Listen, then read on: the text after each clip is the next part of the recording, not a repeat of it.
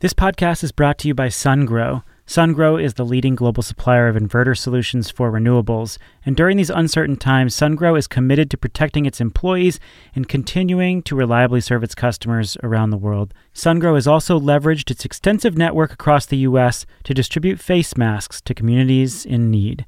Learn more about SunGrow's work at sungrowpower.com.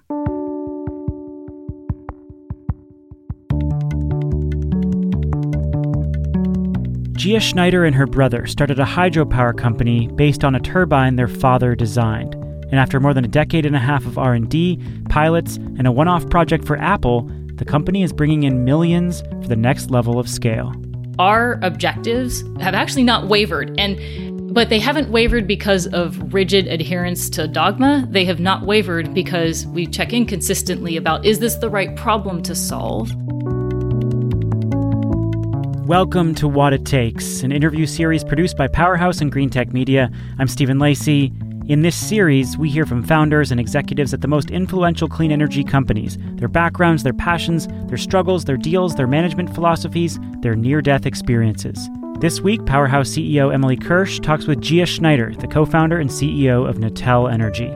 Natel is commercializing a turbine for low head hydro applications. It's placed at places like old dams, irrigation canals, and run of river projects. And it's designed to protect wildlife and drastically cut the ecological impact of hydropower. The original design came from Gia's father, who started working on low flow turbines back in the 70s. Gia has a long history in energy herself. She worked at Constellation Energy and in Accenture's utility practice. She started the energy and carbon trading desks at Credit Suisse. And in 2009, she launched Natel with her brother Abe. In March, Natel closed an $11 million round led by Schneider Electric and Breakthrough Energy Ventures just before the economy shut down. In this episode, Emily talks with Gia about starting a company with her family, how to balance short term tech development and long term deployment goals, and how coronavirus could impact the next phase of growth. Normally, we record these conversations at Powerhouse's headquarters in Oakland, California, in front of a live audience. We obviously can't do that anymore, so you are listening to a live interview recorded over Zoom in front of a bunch of people who are watching from their houses. No applause like normal, unfortunately, but here is Emily Kirsch introducing Gia Schneider. Um, yeah, welcome. Thank you. It's a pleasure to be here. I'm excited. Yeah. I'm excited too. I'm actually more nervous about this than I am when there's a live audience of the 80 people that we cram into our office for these live recordings. Like somehow this feels, even though no one's here, this I feel yeah, more nervous well, about this because like you know a little of the technology juggling, and then uh, yeah, yeah, exactly. I'm gonna knock over this mic at any moment. It's it's yeah, probably yeah. gonna happen at some point. Um, what what is Natel's business model now? Um, like what are what are you selling? Yeah, so we sell turbines. Uh, so we sell these fish safe, efficient turbines. You know, uh, directly to customers. Our customers are generally utilities who own. So there's basically for us the first market that we're selling into are old, smaller hydropower plants across the U.S. and Canada, and also now in Europe, where um, they just need new turbines and are also often going through a process of upgrading their environmental um, uh, performance. Right? So, so how they allow fish and, and manage around fish and water and etc. Um, so we're selling turbines directly to, the, to that group of customers. Um, we are also uh, we also about a year, two years ago, well, two and a half years ago now, um, started to you know realized because as we're working with customers in in the hydro space, one of the big things um, overall is that um, hydro is under hydro's been around for a long time, you know, decades to a century in some cases. Um, but the way hydro, even just the existing fleet, so there's 100 gigawatts in the US of existing hydro, how that existing fleet is being called upon to dispatch as we have more intermittent renewables on the grid is changing. And at the same time, with climate change, the water patterns are changing as well. And so we saw an opportunity to kind of provide a better a set of better tools decision support tools to the hydropower industry at large around water like water forecasts leveraging machine learning satellite imagery and hydrology. The interesting thing on the software side is that there are a lot of other industry verticals that need better water data. And so on the software side we're also selling some of those products to other um, non-hydro um, folks as well. So You were born and raised in uh, Justin, Texas, which is a tiny town of 4,000 people outside of Dallas, in a log cabin that your dad built from logs that he hauled from Arkansas. Um, and along with having the skills to build a log cabin, your dad was an inventor and a doctor and a sailor and a pilot and a farmer. um, and while you were growing up, your mom worked uh, as a flight attendant on weekends and went to college during the week. You founded Natel with your brother Abe in 2009 based on technology that um, your father actually invented during the energy crisis in the late 1970s and early 80s. So I'm really curious to hear about what your upbringing was like and how did it influence your direction. Yeah, it's uh it was it was certainly like probably a unique upbringing as you could imagine. Um the uh you know so I so I think one of the things that was embedded in in how I grew up, how even I grew up, that you know definitely has shaped my worldview and the things I'm passionate about working on. Um, you know, c- comes directly from like just to give a couple examples. So like we didn't have we had um, we were in Texas in North Texas. Summers get quite warm there, and um, but my dad was very against you know wasting energy running for example the air conditioner too much. And so his way to address this was we he installed a very large whole house fan. And so the routine every single summer day was in the evening we would open up all the windows turn on the fan fan would run all night. And then first thing in the morning at like 5 a.m often it felt like we would get up and then close all the windows close all the window shades and if you did that, like we would get through most summer days without having to run the air conditioner.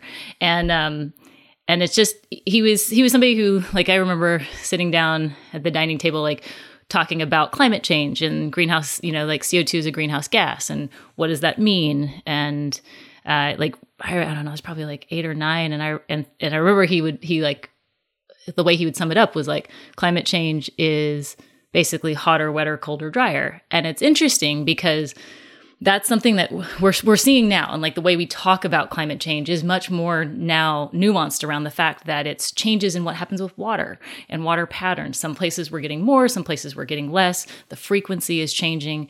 Um, and, and it's that variability that um, at its core and how climate change relates to water that then has kind of anyhow there's many anecdotes i can give but that's just you know a couple that help tie together. So it was like this constant environment of like working on things um and and and then like always combined with like learning like i don't know dad couldn't walk past anything without explaining why why it worked or didn't work or what was involved in you know yeah why things are the way they are. So I know that you brainstormed Natel's early business plan while at MIT and you pitched it in this competition, this business plan competition in 1998.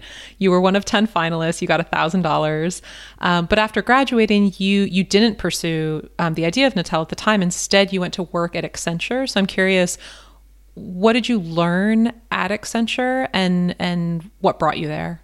The path was when I was looking for a job, the coming out of school, the well doing that business plan in the 10k competition at the time in 98 was eye-opening to me in terms of like how little i knew about the energy industry and at that point for a lot of folks today who've grown up in a world where everything about the energy industry is easily accessible online like at that point i was literally going to the sloan business school library to look up like what a wholesale power market is and what are power rates and etc. Um, and so coming out of out of that, I was like, okay, I think I want to go into you know something where I can start to learn more about.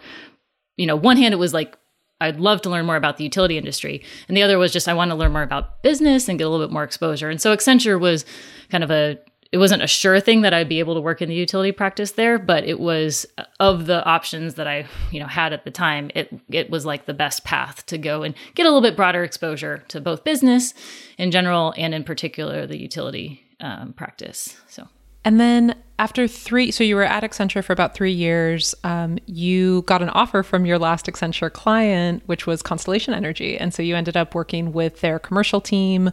Um, you valued power generation assets and managed the revenue and risk surrounding them, surrounding those assets.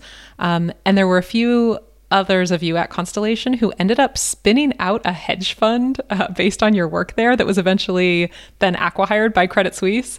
Um, so, what was the work that you were doing? What made it so valuable? And then, what did it look like when you joined Credit Suisse? Yeah, so there were a group of us who were doing. So this was like 2004 ish timeframe, 2003, 2004, and for folks who've you know been in energy for that you know since then. Like if you remember like we had a couple big hurricanes come through um, in those years. And in particular one of them took a bunch of production offline in the gulf gas production offline in the gulf um, right at a time when we were headed into a cold new england winter with gas storage levels pretty low.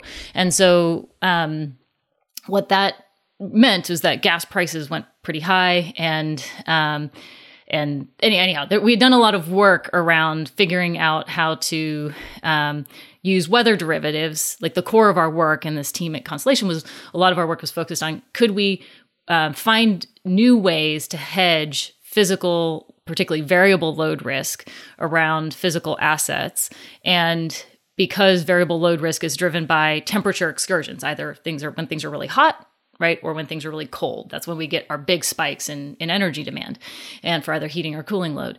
And so we then developed some interesting ways to look at weather derivatives to um, to kind of like chop off, right? The the the variable um, spikes, you know, that, that come from those temperature excursions. And and so then we were well positioned as we went into this like you know issue in the around natural gas and storage levels. Um, and that kind of sparked some ideas around okay well could we take this and actually create more like just pure trading strategies trading NYMEX natural gas which is a well is a a, con- a commodity contract that can be be traded um, and uh, more, more in a more straightforward way, as opposed to having like a bunch of negotiated one-off contracts and weather derivatives, which also are kind of maybe not standardized, but you can go and get them quoted. Um, so we developed some strategies around that.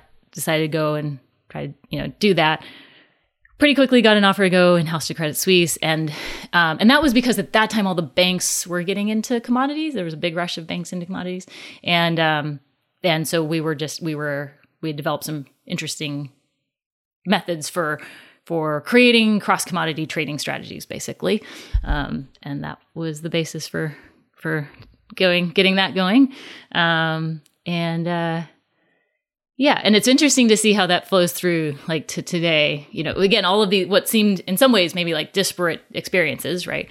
More just like financially trading things, but at the end of the day, a lot of the conundrums around how you value how how you want to position assets so that they have value in an energy market.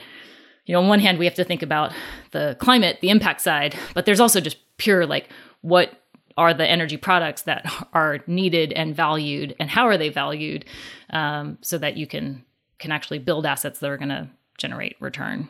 Yeah how how did the work in carbon trading inform your thoughts on renewable energy and climate? Did it did it steer you towards that work? And if so why and how I mean, it was a bit of, it was a lot of probably luck. Like when, when I, you know, we got to Credit Suisse, it was 04, and we were just headed into the start of the phase one of the emissions trading scheme, which was 05 through 07. And, uh, and so it had been something I'd been following just because of following climate related things for a long time. And, uh, and so we were, I was able to convince the bank to go in, do a, an early transaction. We were, it was part luck, but, you know, part, part smarts, but also you know decent amount of luck too. And um, and so we made money uh, on that early trade, and then that allowed us to like actually get a get you know establish a, a practice around the carbon side.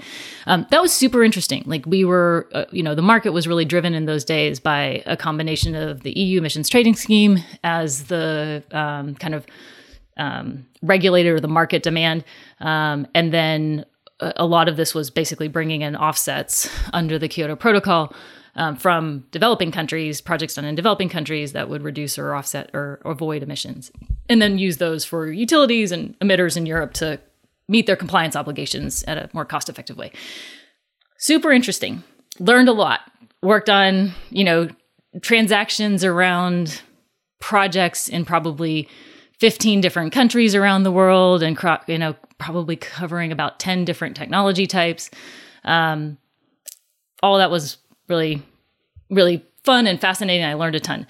I think um, for me the the tie to what i needed to do kind of where, where i started to become less satisfied was simply a lot of that was happening on the edge particularly in the absence of a successor to the Kyoto Protocol and the ability of the US like particularly like the US stepping up to the plate to actually commit in a, you know, material way to drive emissions reductions. Um it just felt like you know, I needed to go and work in renewables directly because if we can start to move the needle, you know, move the needle directly in renewables, we can drive infrastructure change. And at the end of the day, this is a battle about infrastructure change. and uh, it's yeah. Um, so it was it was fun. I learned a lot, but it was kind of like not quite. I wanted to get closer to the problem, and until there's a, a compliance driven carbon market more broadly, um, renewables was the clearer way to do that. Um, so it sounds like that led you that led you to Natel in 2009. You started Natel in the midst of the climate crisis, which I'm really curious about the timing there. Um, you first focused on irrigation projects, uh, which are smaller and have an easier regulatory framework. And then at the beginning um, uh, of Natel, uh, your brother Abe uh, he built the systems. Your dad was installing them, uh, and you got the grants and were doing the fundraising and making the permits happen. Um, so yeah, ultimately, tell us about you deciding to leave the financial world, not just to take a new job, but to actually start Natel. Um, and what was it like in those very early days with with this being a family affair with your brother and your dad? It was. Uh, so Abe and Dad and I had been talking for probably several years prior about you know when is it going to be a, a good time to like try to do something, and I think we were both we were all focused on trying to do something in hydro, and that may have seemed totally incongruous at the time um, because of course you know there was mo- more focus in wind and solar. Hydro has been around for hundred years, and you know, frankly, like the year we started Natel was like I think right the year right after the DOE had shut down the water power program. and so, and then like we did a bunch of we went into NHA, the National Hydropower Association, and said, "Hey, like there is real innovative new stuff to do." And we went into the DOE and said that, and then they reinstated the program, not just because of us, but I mean, the the industry. It was kind That's of a amazing. wake, it was a wake up call for the industry that hey, like if you actually like like you do really need to to think about where this could go. Um, and I, and and so so for us, like hydro was always the place we wanted to focus because it kind of knits all these themes together. Climate change is water change. It sits at the water energy nexus, and it's if we think about a transition to a zero carbon grid, hydro has the ability to be very complementary to wind and solar. The problems with hydro are environmental performance and cost. So we are focused on how to, you know, so that's why, like, we focused in the space. Um, and and so when 2009 rolled around, it was kind of like just made it, it just kind of timing wise made sense for all for particularly for Abe and I to go and take a flyer at doing this. And while it might sound crazy to do that in the depths of the recession, um, the flip side is like we were able to win one of the ARRA grants coming out of the you know round of stimulus that that was done, um, and that helped us kick things off. And we were fortunate, again, a little bit of its luck. We were fortunate to get a first site in Arizona in an irrigation canal in Arizona lined up and so it allowed us like to win the grant, get a little bit of a dish of outside seed money. We, you know, we were able to put in a little bit ourselves, and then that, uh, and then pretty quickly, like within six months, we got that first unit in the ground in this irrigation um, uh, canal in Arizona, and um, and so in some in some ways, yes, it was a pretty hard environment, but it also, frankly, like allowed us to chip away at a few things a little bit under the radar. At the end of the day, we want to make very large projects at scale, but if you try to do that right out of the gate, like you, you're trying to solve a tech problem and a deployment problem all at the same time. And so we had to like, you know, break things into pieces that we could tackle bit yeah. by bit. Yeah. As far as just the resources you had to tackle those those those projects, what did that look like? Like you got this grant, but I think one of the biggest fears that a lot of people have around the idea of starting a company is just can I pay myself? Am I not going to be able to pay myself for how long? Like, how much financial risk can I take? Like, what was that like for you, especially given that this was something you were doing with family? What did that look like? Like, were you okay given the grant money? Was it enough? Um, we spent all that grant money, or all, the majority of it, on actually getting the projects done. Right, like we used very little of it to actually pay ourselves. Um, and that's, I think, anybody who's gone through that, you you often are in that dynamic because you're particularly in hardware your trade-off is always do you pay do you like you you've got to spend money on physical stuff in order to make progress and so yeah um the the bottom line is it was we didn't pay ourselves very much money and we you know so so but we set out some specific specific things we needed to prove like start to start to tackle um, in terms of where like both on the technology side like what is the technology that can tackle these two problems of cost and environmental performance um, how do we think about that how do we characterize like what are the thing what what are the things we need to solve right to actually from a technology perspective address those two challenges turn that into a product and then on the business side or the market side who are the customers what are the markets to which that product or products is going to go and how do we you know, because permitting at the end of the day for all of the deployment of this stuff, you have to go through permitting. How how can we map a, a trajectory through that um, in a way that is manageable, where we can have results in the nearer term while still being on a trajectory that enables the big picture ultimate vision.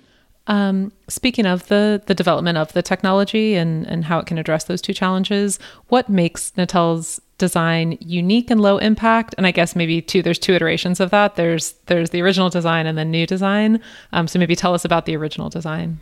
Yeah so so from that the original um, uh, uh, concept was we just we went very out of the box um, we developed a linear machine um, where, which has a linear powertrain which you know, without getting into a ton of detail, it just is instead of having a single, having my blades like on, on, a wind turbine, you know, moving around a single central shaft, we created this, we stretched it into a, a linear powertrain.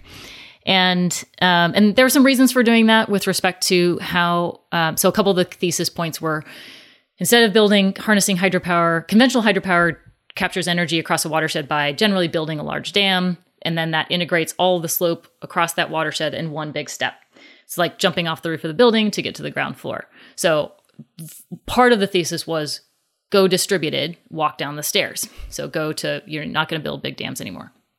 And um, that has savings on civil works right off the bat because civil works go up roughly as the cube of height of a civil structure. And so, um, so that's kind of one step. But then the question was, what's the right tech that actually enables each of these distributed steps to be low cost and again deliver um, fish safe performance? So that led us initially, again, to this very out of the box thinking around what a machine would look like to do that.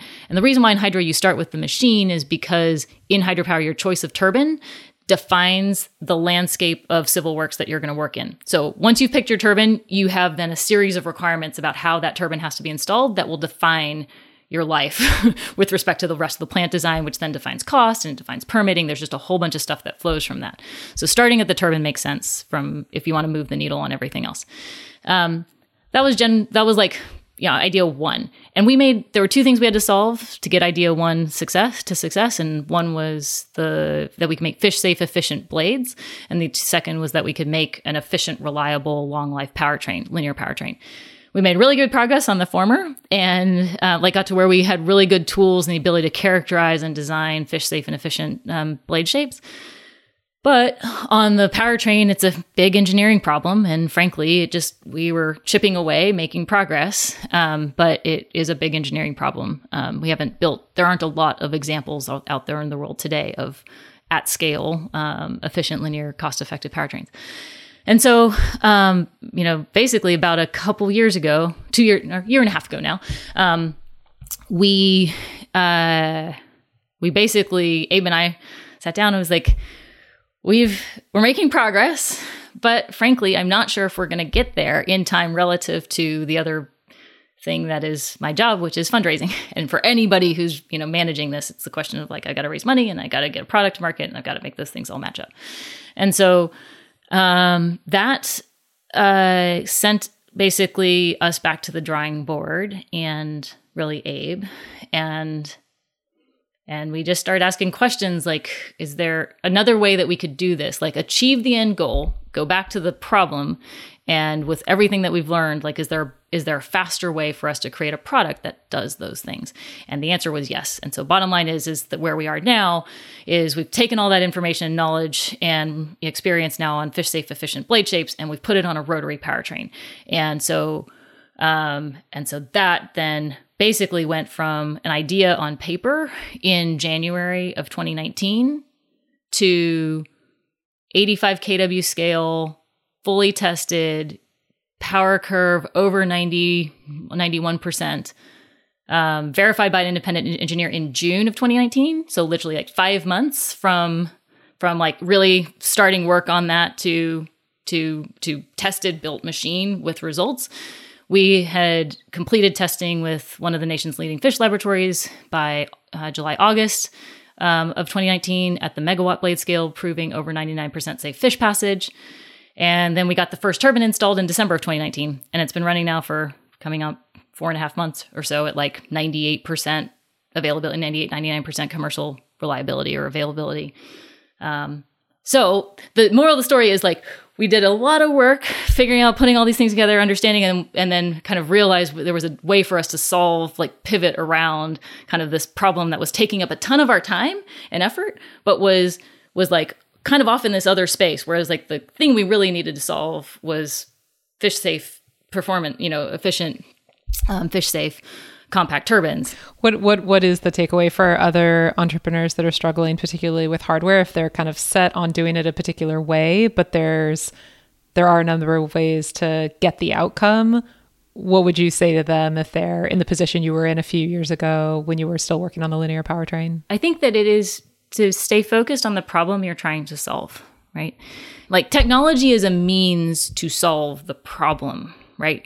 I think it's just really important to not be afraid to revisit your core problem that you're trying to solve and then to think about if what you're what you're doing the technology that you're working on is is truly the best thing for solving that problem.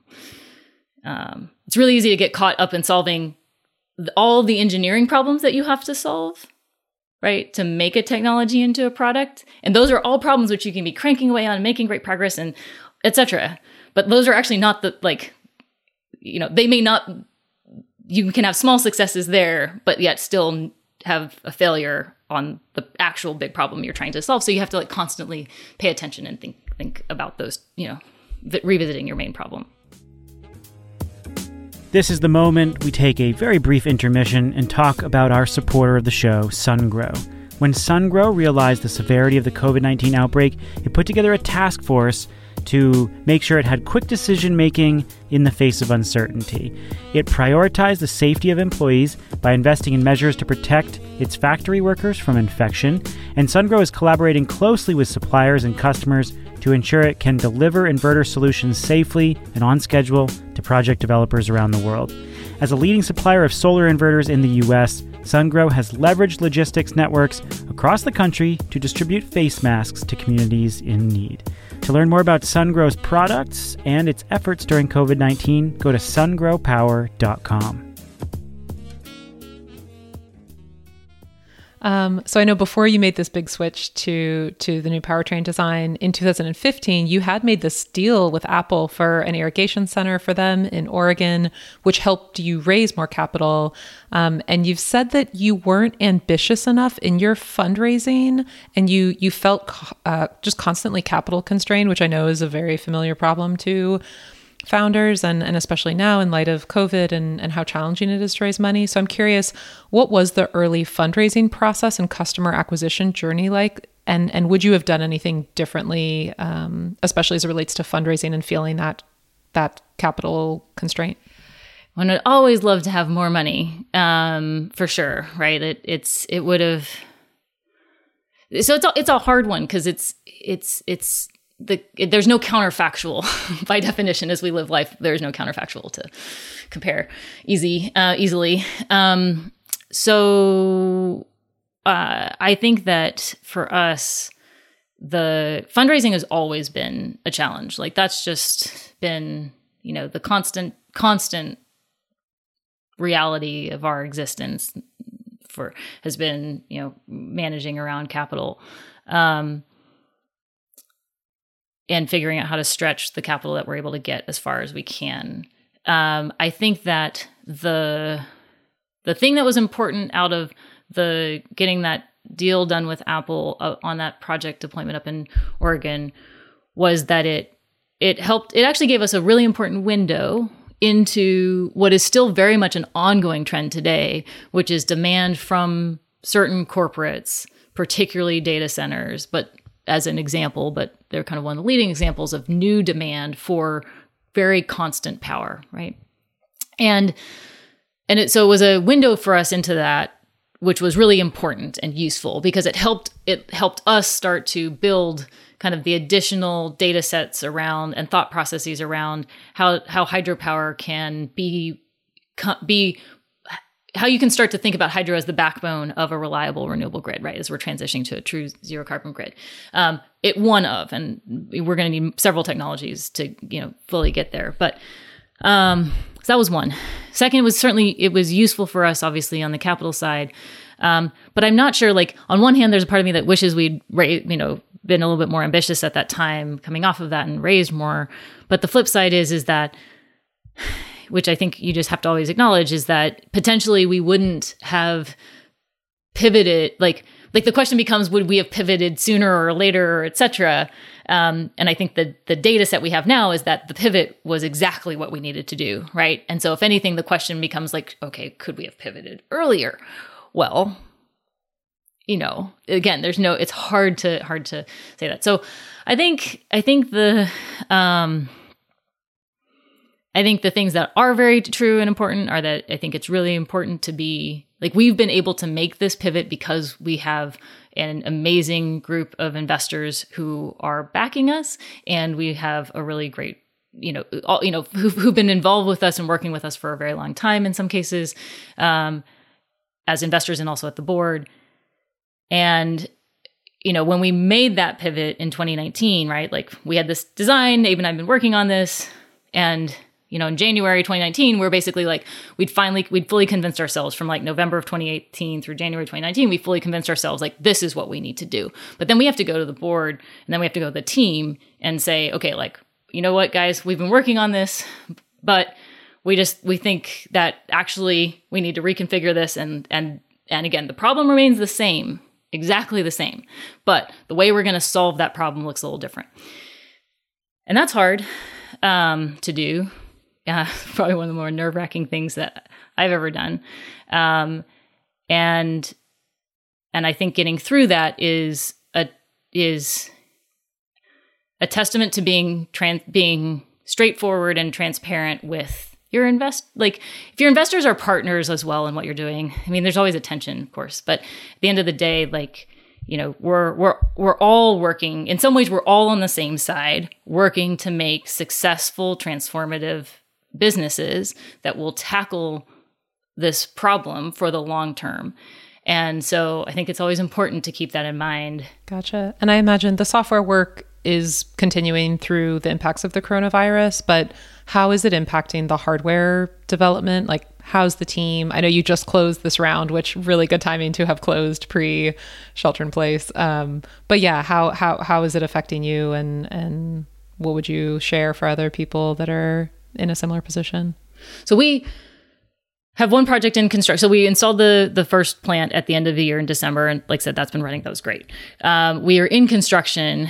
Uh, we we started construction in January on a second project, um, and that project was one where we were, you know, definitely the question was like, you know, coronavirus. How do we how do we manage around coronavirus? Our target is to install that, commission it in Q3 this year. Um, we basically started paying attention for a couple reasons to the long poles in the tent, so to speak, in that in that project schedule in early February, and we basically we've been fortunate. We've seen a like a small amount of slippage, um, relative like in terms of when we think we'll be able to commission that um, plant, but we've largely stayed. We've been largely able to avoid any sub- huge delays from um, coronavirus. I do think that um, an important milestone for us was to get all the in water work that needed to be complete by the end of March, complete by the end of March, and that happened. And so that was like a very big milestone for us to clear, which really de-risks the rest of the thing. So the bottom line is, is I think being proactive. I, I, so we started planning early. We were paying attention to coronavirus pretty early as a issue that we needed to manage around, and then we've been in really close communication and contact with the folks, our vendors in our supply chain, um, and I think that as we move into the next phase, frankly, I think the, this next phase over the next 12 to 24 months will be where things get more interesting because as as we start to loosen up or as as the shelter in place rules start to be restricted people start traveling again there's a lot more complicated decision making to be made around how do you keep you know your team safe? How do we keep you know the folks that we're working with our vendors our customers safe but yet still deliver on obligation like on these things that we want to get built in the ground? And when we don't and it's why testing i don't want to go off on a coronavirus but like testing is really important you know uh, because it's like the tool that we have to start to like put some data around the decision making over the next 12 months or so 12 to 24 months. Um and you know and that's going to be a moving you know continually evolving target obviously over the next 12 to 24 months you know, before the shelter in place and all that happened, you closed this $11 million uh, Series B round with Schneider Electric Ventures and Breakthrough Energy Ventures. And we had Kevin and, and uh, Libby from Schneider and Breakthrough on earlier during our happy hour. Um, what was different about raising this round? And how do you, how do you think about fundraising now relative to when you started? It was it was on the cusp for like it was a it was a very much a transitional round because we're going from uh, we had started to lay down sales, uh, you know, close sales on the software side, um, and establish, you know, some early track record and traction there. And on hardware, we we completed some really important milestones to solidify product release. Right, that we'd have a reliable, that we'd have a product that would produce the power expected, would be fish safe. Um, reliability was maybe less of a question because we're it, this turbine now looks, if to a layman's eye, like a hyd- like a turbine, like a propeller, and so and it uses many of the things that have already been used, you know, thousands, tens of thousands of times. So, um, the the big thing for us as we go forward, and the thing that's really really now like super exciting for us frankly is that we have now over the last you know since we've since well you know, yeah, basically this over say the last four to six months, we have really started to hit a clip as a business. So it's one thing to be hitting milestones on the product side, which is really important and super key. It's a very different thing to start to actually like close sales and have, you know, metrics that you're like, okay, leads are coming in at the top of the funnel. We are converting deals. You know, we're shipping proposals. We're getting good traction. You know, the plant in the field is running well. It's it's it's exceeding its expected power generation. The customer's happy. Um, and uh, and so I, as I look forward, I frankly we have a good degree of optimism, and I say good simply because I think it's important to I, I think it's important for everybody, and well, I think it's important for us to not be um, dismissive of coronavirus risks. I think that it's a reality we're going to be dealing with. Um, like I said, and I think it's a reality we're going to be dealing for like 12 to 24 months, not just a couple months.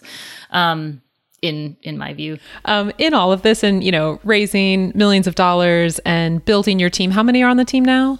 We're 45 yeah, like 45. how how did you know how to do all of this? You started Natel 10 years ago. You were in your early 30s yeah h- how'd you do it? I feel like a lot of us feel like we're just kind of faking it until we make it and until we start to get that external validation. Um, but yeah how'd you know how to do it well, he didn't know how to do it. like, like, I think that's the. I mean, that's that's the. I mean, like, and no, until you've built a business, you don't know how to do it, right? So, therefore, um, okay. So I think what I think the things that we've done well are are like we grounded ourselves in first principle. We grounded ourselves in several key principles, and we've been consistent about coming back to those principles. Like if you actually look at our business plans from 2009, 2010 our objectives have have actually not wavered and but they haven't wavered because of rigid adherence to dogma. They have not wavered because we check in consistently about is this the right problem to solve? And to solve that problem, where do we need to be in terms of like LCOE, that kind of thing? And and and so it's important to keep checking it. but they haven't changed. They they they've remained a very consistent like north star around like what are we doing, why, um, and and I think if you do that, then it then the rest of your decision making process is more orderly. And while there are lots of things that one can't control that you can't control, you can you can start to to pull apart the things that you can control versus the things that you can't and organize then your work around ticking off and making progress on the things that you can control. Yeah. As far as things that are unexpected or things that we don't have control over, you know, the pandemic was unexpected to most of us um, and has changed our life in a significant way. And and with things being unexpected, I'm curious, what were the hardest moments for you? And particularly, I know that you know grief is something that's been part of your life that a lot of people are experiencing now in light of the coronavirus and this kind of unexpected loss. And so, to the extent that you're willing to share um, um, your experience with with your dad and his work with Natel and your partner, and and there are all these like very close intersections in your life with people you love and have lost. And so, whatever you're willing to share and and lessons that you want others to take away from what you've learned in that process like I, I, there's no way to sugarcoat it right like loss is hard and and and it's very um, anyhow, so yeah, so our so you know, dad obviously started the company with us, um, and as you mentioned earlier, like he basically installed the first turbine by himself, pretty much. He built it, um, and uh, uh, and so he worked with us, you know, through he he passed away. Um, in 2011, and uh, and he uh, he was fighting lymphoma, but he was working literally with our team, like one of our engineers, um, Rodrigo, uh, still with us today, was like working with dad on an overhung load, like a, anyhow, an engineering problem. And, um, like literally a day and a half before he passed. And I wish he was here today to see it. That was a, but he passed like there is no other way that my dad would have been if he could have chosen how to go it would have been along those lines. Like he wanted to be using his mind and being productive and for you know and he was very at peace with how that happened. I think when corwin passed that was which was the next year that was that was harder for me. It may seem strange and it's not because I don't love and care, didn't love and care for my dad. My dad's like my dad is what is, is a huge part of why I'm the way I am. Um, but it was it was different because you know it's a person that you you know we you have you have a rhythm with right, and all of a sudden all of a sudden like you know ha, ha, because when you live with someone and they're just that close knit part of your life, like there's just a rhythm there that that when all of a sudden that person's gone, it everything feels like like thrown out the window, right? And you feel unmoored. I felt unmoored. And um and I think that I was fortunate with again to a certain extent I think maybe you know Natel helped ground me like it was a thing I could focus on and work on. Um it was pretty critical for me to be like like if I were to have walked away or like like we needed to be there, I needed to be there doing work, and that that was helpful for for creating some grounding again. And uh, anyhow, bottom line is I don't have any answers. There's no there's no simple answer. I think that for me it was just like one step ahead of the other every single day, and then you know months go by and and then finally one day I remember like I looked at a sunset and I I the sunset made me happy and like when I had that moment of joy again, I was like, okay, okay, like things are returning to, you know, normal. Are there elements to your own leadership that have changed over the years and and what are the moments in your life that that changed those leadership qualities or tendencies if they have changed over time? I spend a lot of time thinking internally, I'm probably more introverted than extroverted. Um, but but but it helped but i definitely will think things through in conversation as well. And so that means i like put things out there that are not fully formed you know certainly that or they might not be fully formed. Maybe they are maybe they aren't.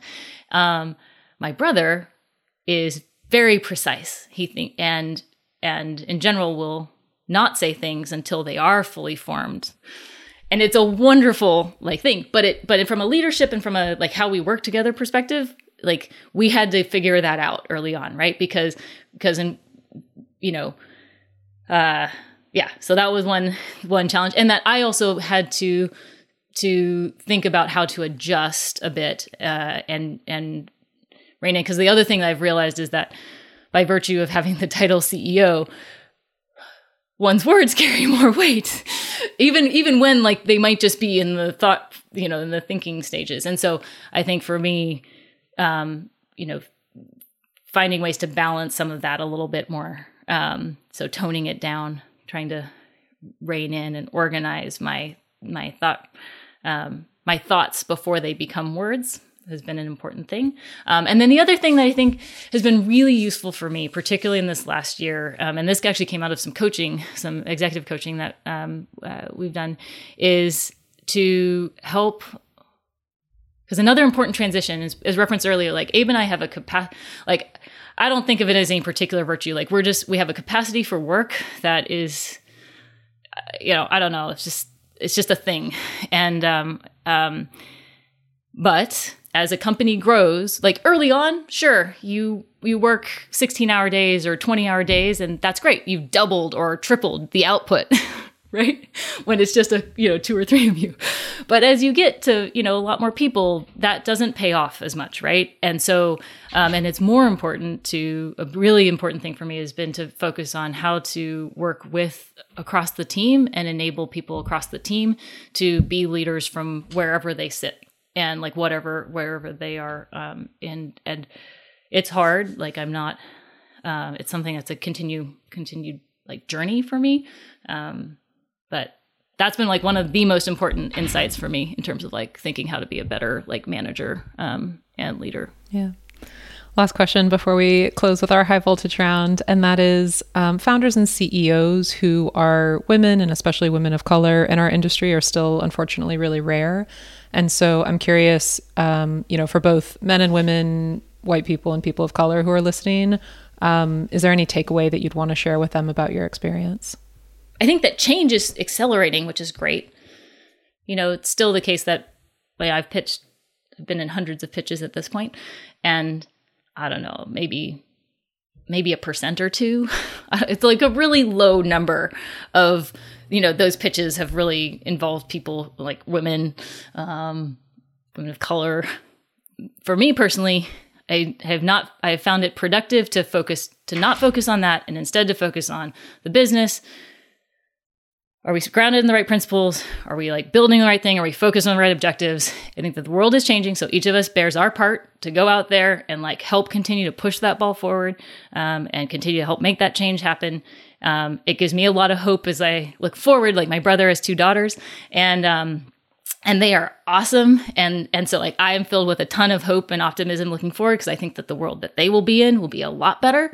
Um, versus, and they won't face like I've never faced explicit discrimination, but but implicit, sure. I find it comforting to to ground myself in the fact that um, there is no guarantee of success the only thing I can control is what I'm actually doing. Do I think I'm doing the right thing? And if so, like that's all I can control. Well said. All right, high voltage round. Uh, quick questions, really quick answers, like a few words per answer. Um, if you were an animal, what animal would you be and why? I would be a dolphin. Uh, I love the water. Dolphins are awesome. If you had to start a new career tomorrow, what would it be? Uh, I would be a. I would have a flower shop. I would have a combo, like um, cafe, bakery, flower shop with a little bookshop alongside. Sounds Those like like four other favorite things. uh, other than yourself, to whom do you attribute your success? My parents, mom and dad, both. Um, and my dad was the accelerator, and my mom was the brake in the relationship. and like they both have given me things that are really important in terms of how I look forward. But and then the flips then the, the other part of it is my brother. Like I wouldn't be here. We would not have what we have today like without Abe. Like the entire pivot, all that stuff I talked about, that was him. Uh, what is your worst trait? I can be kind of impulsive. and I think I think about things a lot. so I think I think like decision decisions are are like you know there's there's a constant question of like where to prioritize so i think i i, I spend time and it's easy for me to like auger into details that and and and so i constantly have to like balance the that that's the that's the trait like perseverating on things that aren't actually like the most important thing. I have to like pull myself out of that. And to close finish these sentences for me. Companies fail because? Leadership or lack thereof. Success is? Success is waking up every day feeling like like looking for waking up every day looking forward to what I'm going to do. If I could have done one thing differently, I would have. That's a that's a question. So I don't believe in regret. So the end that that's my answer to that question. I think feel like you live one life and you make mistakes, but you learn from them. But regretting them is a waste of time. Last question: To build a successful startup, what it takes is persistence.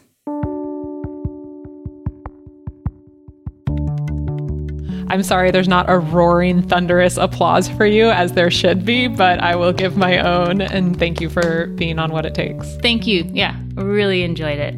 Awesome. See you soon. Bye. Bye. All right, that marks the end of another edition of Watt It Takes. Thanks as always to Powerhouse for their partnership on this series and keeping it going while everyone is stuck in their homes. Go to powerhouse.fund for more information on future events. We also have a live Energy Gang coming up, again, live online on June 9th. So you can register for that for free and that's sure to be another good conversation. So we, we hope you'll join the gang for that. We also have a live interchange on June 24th. Again, that's also free. Um, Powerhouse is holding another one of these Watt It Takes uh, events as well on June 11th and they're going to have an interview with Bloomberg New Energy Finance founder Michael Liebreich. So I don't know how long this thing's going to last, but if you're stuck in your home, you've got three good live shows there to sign up for. The gang is back next week. I'm Stephen Lacey. Thanks for being here. We'll talk to you soon.